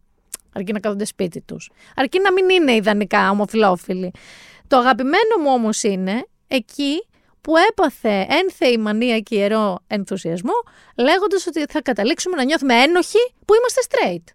Τι να κάνουμε που είμαστε, λέει, από αυτούς που σπρώχνουμε και δεν μας σπρώχνουν. Αυτό δεν υπόθηκε σε ένα τηλεβόα, σε ένα έτσι λούμπεν κανάλι. Υπόθηκε μέσα στην Ελληνική Βουλή. Και όπως λέει και η άλλη αφεντιά που και αυτός καταψηφίζει το νομοσχέδιο Δημήτρης Κουτσούμπας, αυτοί είμαστε. Αυτοί είμαστε. Εμείς τους βάλαμε εκεί μέσα. Ποιος τους έβαλε; Ήρθε μια νότερη δύναμη και τους έβαλε; Όχι. Η ψήφη μας τους έβαλε. Και εδώ θέλω να σας πω κάτι. Εν μέσω μαζικών απεργιών και κινητοποίησεων σε όλη την Ευρώπη, η ακροδεξιά ανεβαίνει πάρα πολύ. Είδα μία έρευνα που λέει ότι στις ευρωεκλογές που έρχονται, 5-6 από τα κράτη-μέλη της Ευρωπαϊκής Ένωσης θα έχουν πρώτο κόμμα ακροδεξιό. Μεταξύ των οποίων είναι η Γαλλία, είναι η Ιταλία, είναι η Αυστρία. Πάρα πολλές άλλες χώρες θα έχουν δεύτερο ακροδεξιό κόμμα, όπως είναι η Γερμανία, όπως είναι πολλές άλλες χώρες. Και εάν βγουν αυτά τα σενάρια πραγματικά, τα ακροδεξιά κόμματα, οι ακροδεξιοί ευρωβουλευτές μαζί με τους ευρωσκεπτικιστές, που και αυτοί οι αρνητές της Ευρώπης είναι ίδιας φιλοσοφίας, θα είναι πλειοψηφία στο Ευρωκοινοβούλιο. Δηλαδή θα έχουμε ένα Ευρωκοινοβούλιο που στην πλειοψηφία του θα είναι άνθρωποι είτε με ακροδεξιά πιστεύω, είτε με ευρωσκεπτικιστικά πιστεύω. Και αν νομίζετε ότι δεν μας αφορά καθόλου, τι μας νοιάζει εμάς τι ψηφίζω στην Ευρωβουλή, θα σας έλεγα να το ξανασκεφτείτε. Γιατί οι κοινές αποφάσεις για τα κράτη-μέλη, εκεί αποφασίζονται. Δεν αποφασίζονται από τον Βασίλη Στίγκα. Επομένως, στις ευρωεκλογές που έχουμε τον Ιούνιο, που είμαι σίγουρη ότι θα πείτε, έλα μωρέ τώρα έχω βαρέθει να ψηφίζω, πάω για ένα καφεδάκι, πάω για ένα μπανάκι. Θα σας έλεγα να πάτε να ψηφίσετε. Λέω εγώ τώρα. Γενικά στην Ευρώπη, παιδιά, γίνεται ένας χαμούλης αυτή τη στιγμή. Μιλάμε για απεργίες, μιλάμε για πορείε και γιατί άλλο μιλάμε, Θανάση, για τρακτέρ. Είναι όλοι οι αγρότες, όλοι, στους δρόμους. Δηλαδή φτάσανε μέχρι έξω από το Ευρωκοινοβούλιο στις Βρυξέλλες. Στη Γαλλία έχουν κλείσει πολύ κεντρικές αρτηρίες. Στη Γερμανία επίσης. Και μάλιστα στη Γερμανία είναι και χωρίς τρένα έξι μέρες, γιατί τράβηξαν χειρόφρενα οι σιδηροδρομικοί. Επίσης στην Ισπανία πετάνε φρούτα. Αυτά που κάναμε εμείς εδώ τώρα τα γατάκια, τι να μας πούνε εμάς, που εμείς από τα 80's το είχαμε κάνει ψωμοτήρι. Κατεβαίναν τα τρακτέρ, κλείναν τα τέμπη, κλείνανε τις οδικές αρτηρίες, τις εθνικές οδούς και το είχαμε. Προφανώς και είναι και οι δικοί μας στου δρόμους. Θα μου πείτε τι πάθανε όλοι μαζί οι αγρότες, τους τσίμπησε κάποια μίγα. Λοιπόν, οι αγρότες σε όλη την ευρωπαϊκή ζώνη και γενικά σε όλη την Ευρώπη έχουν διάφορα θέματα. Ένα θέμα είναι ότι είναι πάρα πολύ ακριβό πια το πετρέλαιο που χρησιμοποιούν και η ηλεκτρική ενέργεια. Είναι πάρα πολύ ακριβά. Τους κόβουν τα επιδόματα, Συν το ότι τους αναγκάζουν να έχουν χαμηλότερες εκπομπές αζότου, άρα να έχουν άλλες τεχνολογίες στην καλλιέργειά τους, γιατί η αλήθεια είναι ότι η γεωργία με την τωρινή της μορφή βλάπτει το περιβάλλον. Μπορεί να ακούγει το ξύμορο. Βλάπτει το περιβάλλον. Οπότε και τους κόβουν τα επιδόματα και τους κόβουν τις φοροελαφρύνσεις και τους ε, αφήνουν να πληρώνουν κανονικές τιμές στα πετρέλαια και τους αναγκάζουν να πάρουν καινούρια μέτρα για να είναι οι καλλιέργειές τους βιώσιμες και για το καλό του περιβάλλοντος. Οπότε σου λέει εμείς δεν βγαίνουμε μάνα μου, μας φέρνετε εξαγόμενα προϊόντα, φτηνά, τι θα κάνουμε εμείς θα πετάξουμε τα ροδάκινα. Εγώ αυτό θυμάμαι. Από όλες τις έτσι διαμαρτυρίες αγροτών θυμάμαι μία σκηνή, παιδάκι στην τηλεόραση, που ήταν η εποχή με τα ροδάκινα, τα οποία σαπίζανε γιατί δεν πολλούνταν, ήταν ακριβά, ήταν πολύ, φτάνανε πολύ ακριβά, ενώ οι αγρότες παίρναν πολύ λίγα λεφτά και είχαν έρθει θανάσει στο Σύνταγμα και αμολάγανε καρότσες με ροδάκινα κάτω. Ροδάκινα, που εγώ τα αγαπούσα τα ροδάκινα και έλεγα γιατί τα πετάνε, γιατί τα πετάνε, παιδάκι. Δεν θα πάει πολύ καλά αυτό. Και εδώ να σας πω ότι και η Ούρσουλα και όλη η Ευρωπαϊκή Ένωση ε, θεωρούν μεγάλο το στίχημα μέχρι τις ευρωεκλογές με τους αγρότες. Δηλαδή και όλοι οι επιμέρους πρωθυπουργοί, ειδικά Γαλλία, έχουν πει στους υπουργούς τους κόψτε το λαιμό σας, βρείτε μια λύση να φύγουν οι αγρότες από τους δρόμους. Και θέλω να σας πω ότι όλο αυτό με την ας πούμε άκρα δεξιά ή με τις ακραίες απόψεις δεν είναι μόνο στην Ευρώπη. Στην Αμερική δεν πάνε καλά τα πράγματα. Θα σας πω για το γαριδάκι, για τον Τραμπ, ο οποίος είναι πιο μπροντζέ από ποτέ. Είναι χρυσοπίκυλτο πια το χρώμα του. Τι γίνεται αυτή την περίοδο στην Αμερική λοιπόν; Στην Αμερική έχουν αυτού του είδους τις εκλογές για να πει ο κόσμος ποιον από τους ρεπουμπλικανούς υποψηφίους θέλει να πάει για πρόεδρος. Λέγονται κόκουσες. Κόκους είναι αυτή η διαδικασία. Και στην Άιωβα και στο New Hampshire και ειδικά στην Άιωβα είχε μείον 30 βαθμούς τη μέρα που γινόταν αυτό και ο κόσμος πήγε να τον ψηφίσει κέρδισε και πήρε κεφάλι ανετότατα ο Ντόναλτ Τραμπ απέναντι στους αντιπάλους του που είναι ο Ρόντε και η Νίκη Χέιλι. Και φαίνεται ότι θα συνεχίσει να επελάβνει. Άρα αν βγει αυτός ο υποψήφιος των Ρεπουμπλικάνων θα πάει απέναντι στον Biden. Κάπου άκουσα ότι παίζει να τον αποσύρουν τον Ελσίντ γιατί πια Biden δεν, δεν είναι. Τις μισές φορές δεν μπορεί, δεν το έχει, δεν είναι μεγάλος άνθρωπος. Επειδή μα το δεχτούμε, λένε ότι μπορεί να πετάξουν Μισελ Ομπάμα ξαφνικά απέναντι στον Τραμπ. Και αυτό θα έχει ένα τεράστιο ενδιαφέρον. Δεν ξέρω αν σας μαύρισα, δεν ξέρω αν σας άγχωσα, δεν ξέρω αν σας εκνεύρισα. Αν σας εκνεύρισα να μου στείλετε μηνύματα και στο Spotify και στα social media, αλλά λέω να πάμε για λίγη pop κουλτούρα για να χαλαρώσουμε.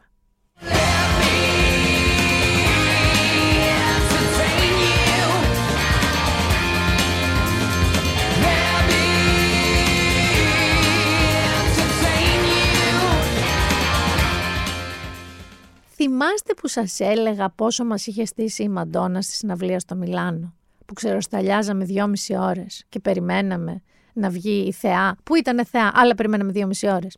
Δύο οι Νεοϊορκέζοι λοιπόν φαν της, που πήγανε στη συναυλία, οι οποίες συναυλίες, σας το είπα και τότε, είναι given, είναι δεδομένο. Δεν θα σας πούν 8 και θα αρχίσει 10 και μισή. Καθυστέρησε λοιπόν να ξεκινήσει η Μαντόνα και αυτοί αποφάσισαν την επόμενη μέρα ή λίγες μέρες μετά να τις κάνουν μήνυση. Και τις κάναν μήνυση. Γιατί σου λέει, άκου να δεις κούκλα μου, Εμείς ήρθαμε να σε δούμε. Εσύ μας έστησες. Άργησες να τελειώσεις. Δεν μπορέσαμε να φύγουμε με τα μέσα μαζικής μεταφοράς γιατί είχαν σταματήσει. Αναγκαστήκαμε να ψάχνουμε μέσα στη μαύρη νύχτα να πάρουμε ταξί. Το χρυσοπληρώσαμε. Γυρίσαμε σπίτι μας κουρέλια στις 2 και στις 3 το πρωί. Και την επόμενη μέρα δεν μπορέσαμε ούτε να αποδώσουμε στις δουλειές μας, στα παιδιά μας. Ήμασταν σκουπίδια για πάρτι σου. Οπότε πάρε μια μήνυση. Κοίτα, θα σας πω οι Αμερικανοί είναι γνωστοί δικομανείς. Δηλαδή το I'm suing you το έχουν ψωμοτήρι, πιο πολύ και από το good morning. Από την άλλη να πω ότι είναι άδικο δεν είναι. Ρε παιδιά, μη λες 8 και βγαίνεις 10 και μισή. Πες έστω 9, στήσε τον άλλο μία ώρα έτσι για τη φάση. Όχι 2,5 ώρες. Επίσης, το κοινό σου Μόρι Μαντόνα είναι 45 plus. Είμαστε μεγάλοι άνθρωποι. Δεν την παλεύουμε. Οι μέσες μας δεν αντέχουν σε αυτά τα γηπεδάκια εκεί πέρα. Δυόμιση ώρες και άλλες δύο ώρες το σοου, ένα πεντάωρο όρθι να χοροπηδάμε. Δεν γέννη. Λοιπόν, συνεχίζω, θα πάω λίγο στα Όσκαρς και θα γίνω λίγο λάνθιμος χούλιγκαν. 11!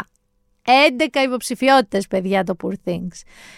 11 και καλές, έτσι και σκηνοθεσίας και πρώτου γυναικείου και δεύτερου αντρικού και καλύτερης ταινίας και όλα αυτά που σας έλεγα ότι για όνομα του Θεού και κοστούμια και μουσική, όλα όλα όλα και μοντάζ, χαμός.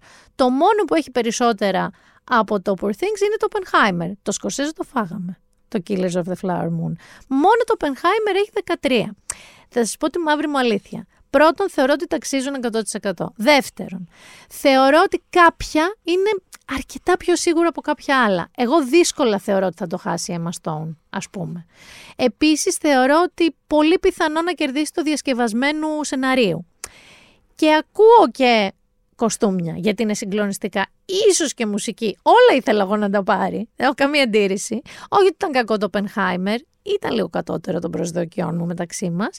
Αλλά είμαι σχεδόν σίγουρη ότι ας πούμε, ο Κίλιαν Μέρφυ θα πάρει το Όσκαρ πρώτου ανδρικού. Νομίζω το αξίζει κιόλας. Τώρα για του Δευτέρου, ε, έχω αδυναμία στο Ρόμπερτ Ντάουνι Τζούνιορ, αλλά και ο Μαρκ Ράφαλο μια χαρά ήταν με την Μπέλα Μπάξτερ. Εδώ λοιπόν να σας πω ότι υπάρχει ένα θέμα με την Μπάρμπι Θανάση.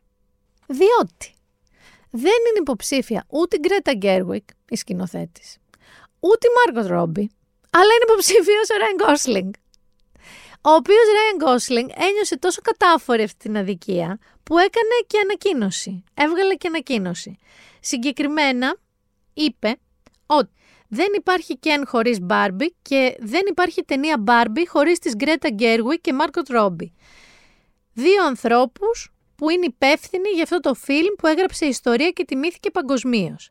Δεν θα υπήρχε καμία αναγνώριση για κανένα στην ταινία αν δεν είχαμε το ταλέντο, την επιμονή και την ιδιοφία τους. Το λιγότερο που μπορώ να πω είναι ότι νιώθω απογοητευμένος που δεν είναι υποψήφιες στις αντίστοιχες κατηγορίες βραβείων. Θα σας πω ότι δεν το θεωρώ λάθος αυτό που λέει, το θεωρώ μάλλον δίκαιο.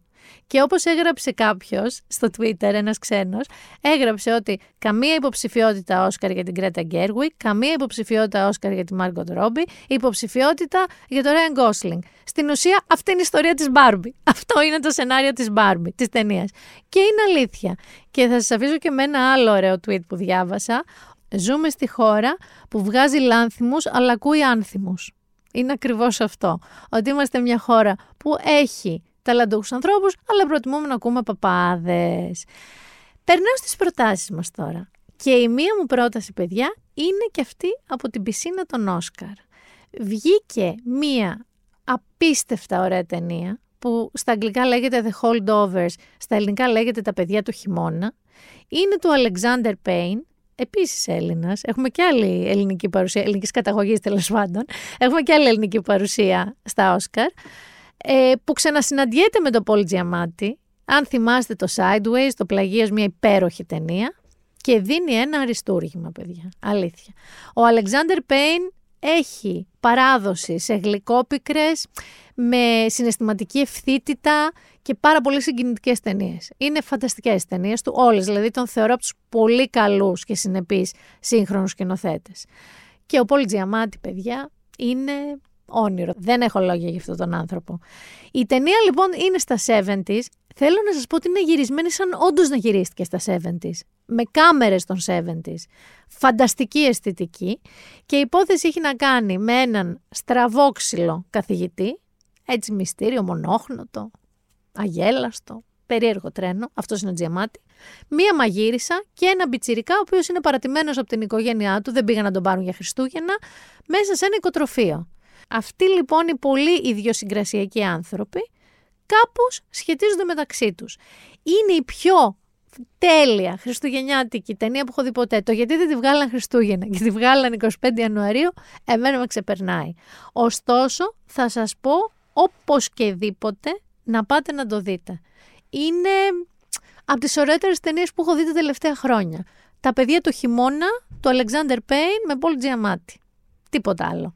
Δεν ακούω τίποτα άλλο που λένε. Και πάμε τηλεόραση. Σήμερα λοιπόν έχω μόνο δύο Netflix.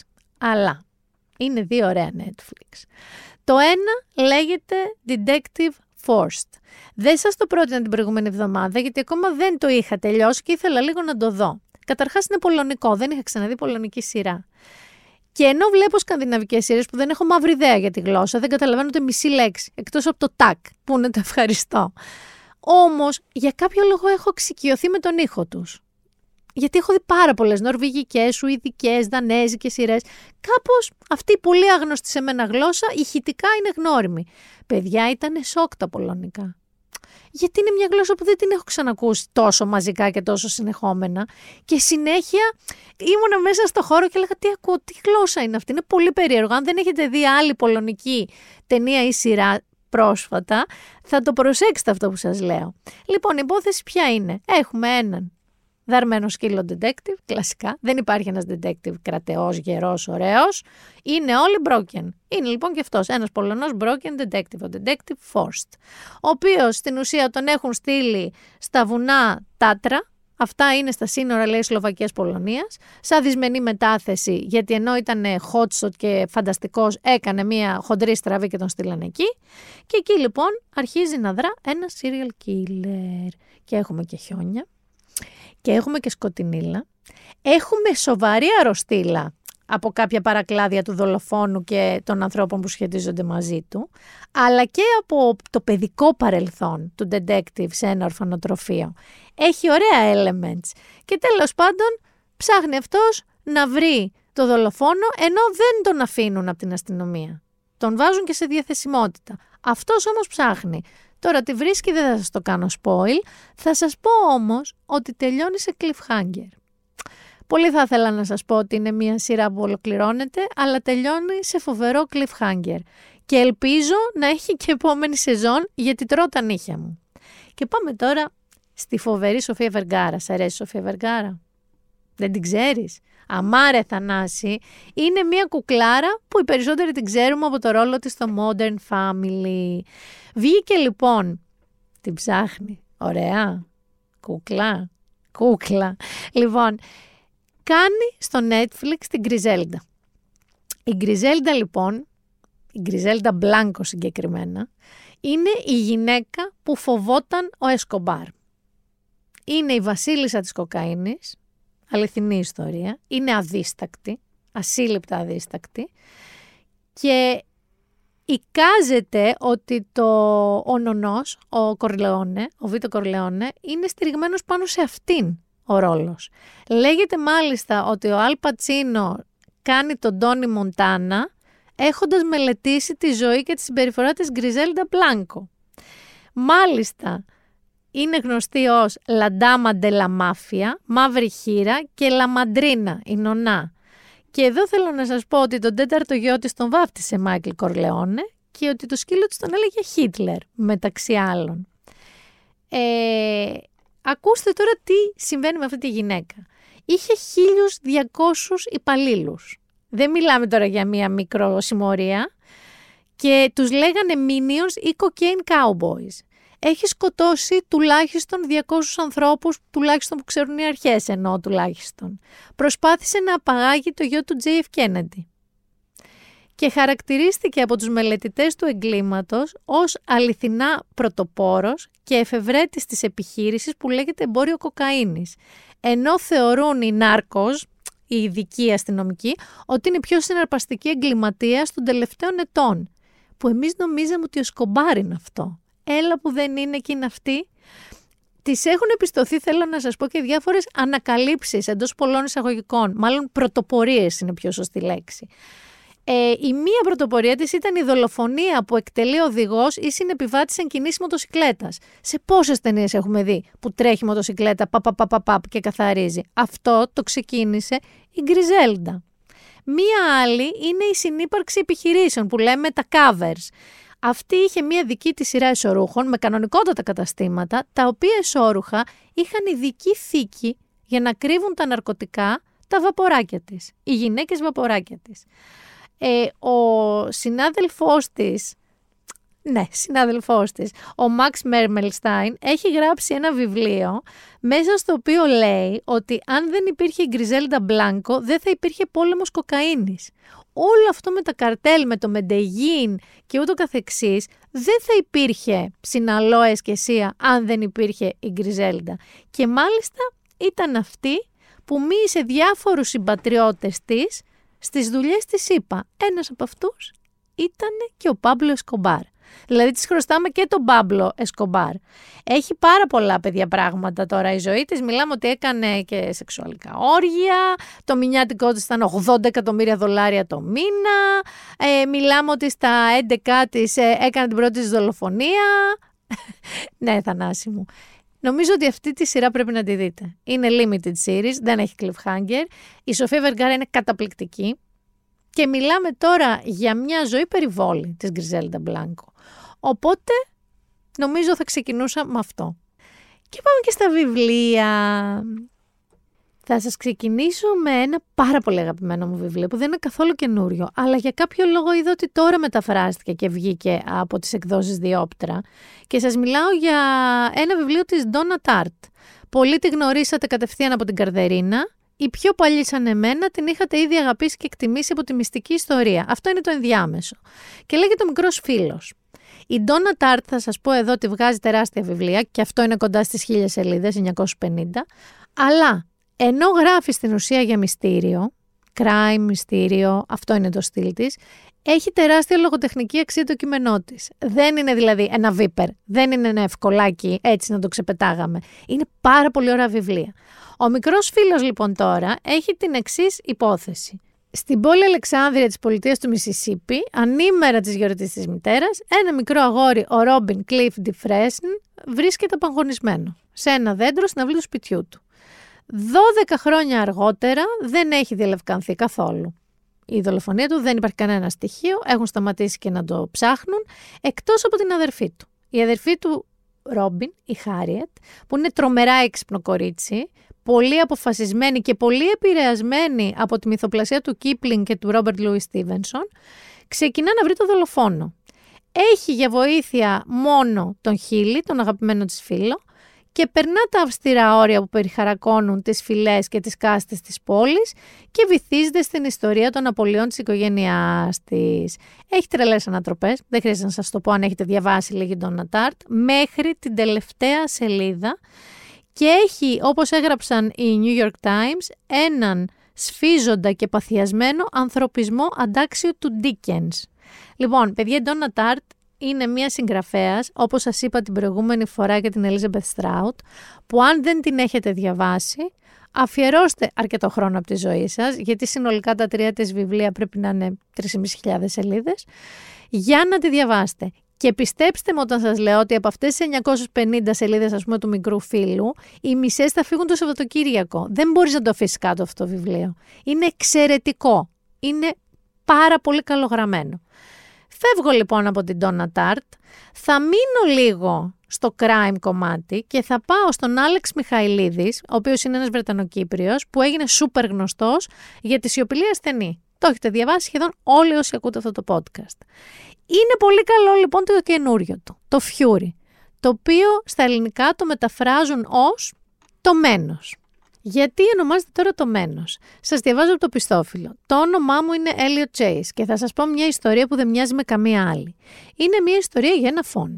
Ή ίσως αυτό δεν είναι εντελώς αλήθεια. Γιατί ουσιαστικά είναι μια ιστορία για την αγάπη. Έτσι δεν είναι; Η Λάνα Φάραρ, πρώην στάρ του κινηματογράφου, προσκαλεί κάθε χρόνο τους πιο ασθενούς της φίλους να περάσουν τις διακοπές του Πάσχα στο idylιακό ιδιωτικό της νησί στην Ελλάδα.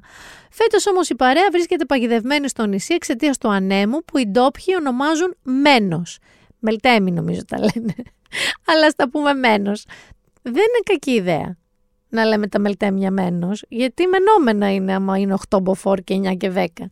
Λοιπόν, συνεχίζω. Και ενώ οι 7 φίλοι περνούν τις μέρες τους διασκεδάζοντας, έρχεται μία νύχτα που καταλήγει στο θάνατο του ενός.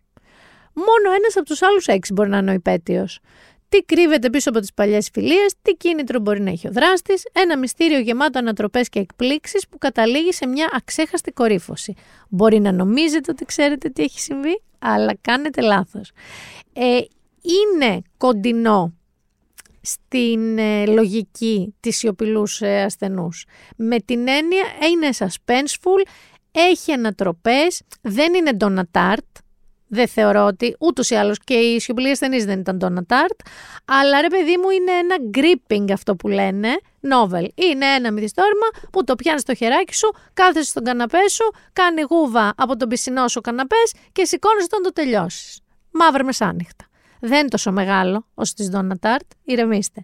Και θέλετε να προτείνουμε και κάτι για κάποιον που δεν γουστάρει crime, γιατί φαντάζομαι είστε αρκετοί θα σας πάω σε ένα βιβλίο πάρα πολύ έξυπνο και πάρα πολύ γλυκό που είναι σχεδόν έτοιμο να γίνει σειρά. Γιατί το τσίμπησε η Reese Witherspoon και αυτή κάνει τα βιβλία σειρές. Είναι το λεξικό των χαμένων λέξεων και είναι της Pip Williams.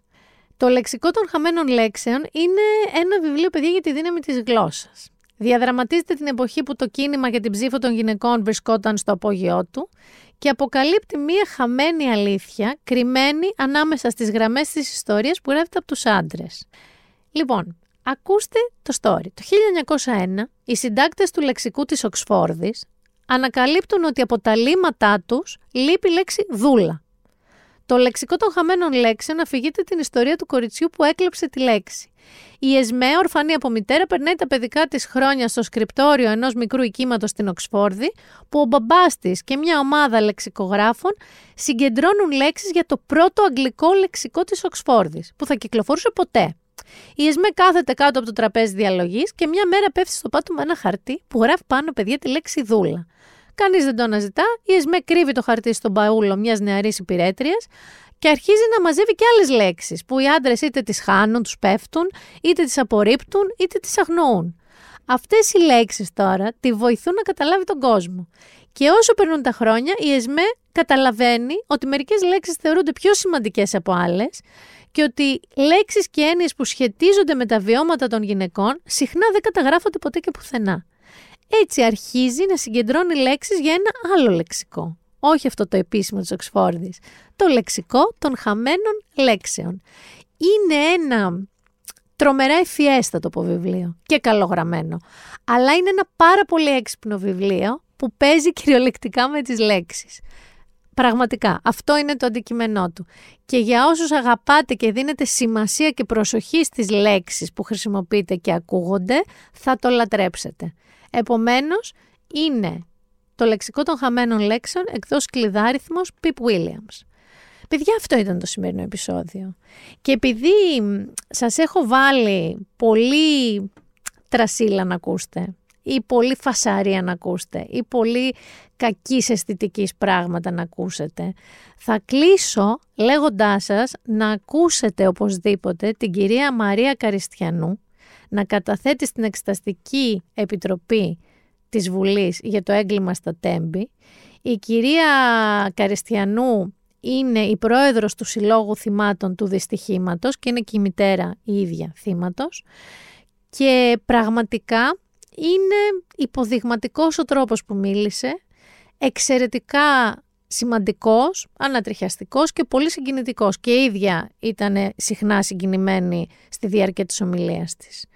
Ακούστε αυτό και σας παρακαλώ πάρα πολύ, μην δίνετε καμία σημασία σε αυτούς οι οποίοι είναι τόσο κομματικά πορωμένοι και βαμμένοι που βγήκαν παιδιά στα social media και προσπαθούσαν να αποδομήσουν αυτή τη γυναίκα. Είναι σπάνιες οι φορές που έχω δει άνθρωπο απέναντι σε ένα σύστημα οσφιοκαμπτικό, διεφθαρμένο, περίεργο, ακίνητο, μη βοηθητικό, να στέκεται τόσο αξιοπρεπής και τόσο τσεκούρι ταυτόχρονα. Ειδικά για τον Καραμανλή, θα σας βάλω ένα πολύ μικρό απόσπασμα, που σε πονεί και που σε σφάζει αυτό που είπε. Με βάση πάντως την προϊστορία των εξεταστικών επιτροπών, η αποτελεσματικότητα και ακαιρεότητα αυτών των επιτροπών είναι αμφίβολη. Γι' αυτό και από την αρχή, ανεπιτυχώς, εμείς ζητούσαμε άρση της ασυλίας. Μαζί και η Ευρωπαϊκή Εισαγγελία, στη μήνυση που έχει καταθέσει στη Βουλή από τον Ιούνιο, και ζήτησε να γίνει άρση ασυλίας, καθώς υπήρχαν στοιχεία που ενοχοποιούσαν τους υπουργούς. Αλλά αυτό το θέμα δεν έχει καν συζητηθεί στη Βουλή. Μήπως γιατί θα αποκαλύπτονταν ότι ο κύριος Καραμαλής είχε υποπέσει σε κακουργηματικές πράξεις και παραλήψεις πλέον της αδιαφορίας του για την ασφάλεια των τρένων, όπως το να φροντίσει για τη σύσταση της Επιτροπής Διερεύνησης Αεροπορικών και Σιδηροδρομικών αχημα, ε, Ατυχημάτων, ως όφιλε από το χρόνο που ανέλαβε ως υπουργός, αλλά και να θεσπίσει τους εθνικούς κανόνες ασφάλειας που έχουν όλα τα κράτη υποχρεωτικά από το 2016. Πώς όμως να τολμήσει να προχωρήσει στη θέσπισή τους όταν θα πρέπει να αναφερθούν ένα προς ένα όλα τα συστήματα ασφάλειας των σιδηροδρόμων της χώρας μας και εμείς δεν είχαμε σε λειτουργία ούτε ένα. Ευκολότερο να μην εφαρμόσεις τον νόμο αν είσαι υπουργός στην Ελλάδα. Αυτός ο άνθρωπος δηλώνει με θράσος αθώος λόγω της ασυλίας του. Και αντί να παραιτηθεί αυθής και να φερθεί στη δικαιοσύνη, πράττοντας το αυτονόητο για τη μνήμη των νεκρών και για μας, παραμένει κρυμμένος, ελπίζοντας πως η Βουλή θα τον σώσει. Μα θέλει αρετή η πολιτική και ήθος η ανάληψη ευθυνών. Αρετές σπάνιες για λίγους. Λοιπόν, είπαμε. Θα κάνει κρύο. Θα προσέχετε τον εαυτό σας θα αντιθείτε καλά, θα σας κρατήσετε μακριά από ιώσεις, έχουμε round 2, να ξέρετε. Δεν ήταν μόνο των Χριστουγέννων όπως συμπληπίζα εγώ, συνεχίζουν οι άνθρωποι και πέφτουν. Ίσως φταίνει οι πίτες, Θανάση. Οι πίτες οι εταιρικές που θα κόψουμε κι εμείς, γιατί έχουμε καινούριες μαζόξεις και το βλέπω. Δηλαδή μαζεύονται οι εταιρείες να κόψουν πίτα, πάνε στα μπουζούκια, πάνε εδώ, πάνε εκεί. Αντίο. Είναι round 2. Δεν ξέρω τώρα αν μπορείτε να αποφύγετε την εταιρική πίτα, αλλά προσπαθήστε το. Λοιπόν, ήταν η Μίνα Μπυράκου και το Been There Done That. Ραντεβού την επόμενη Παρασκευή. Πολλά φιλιά!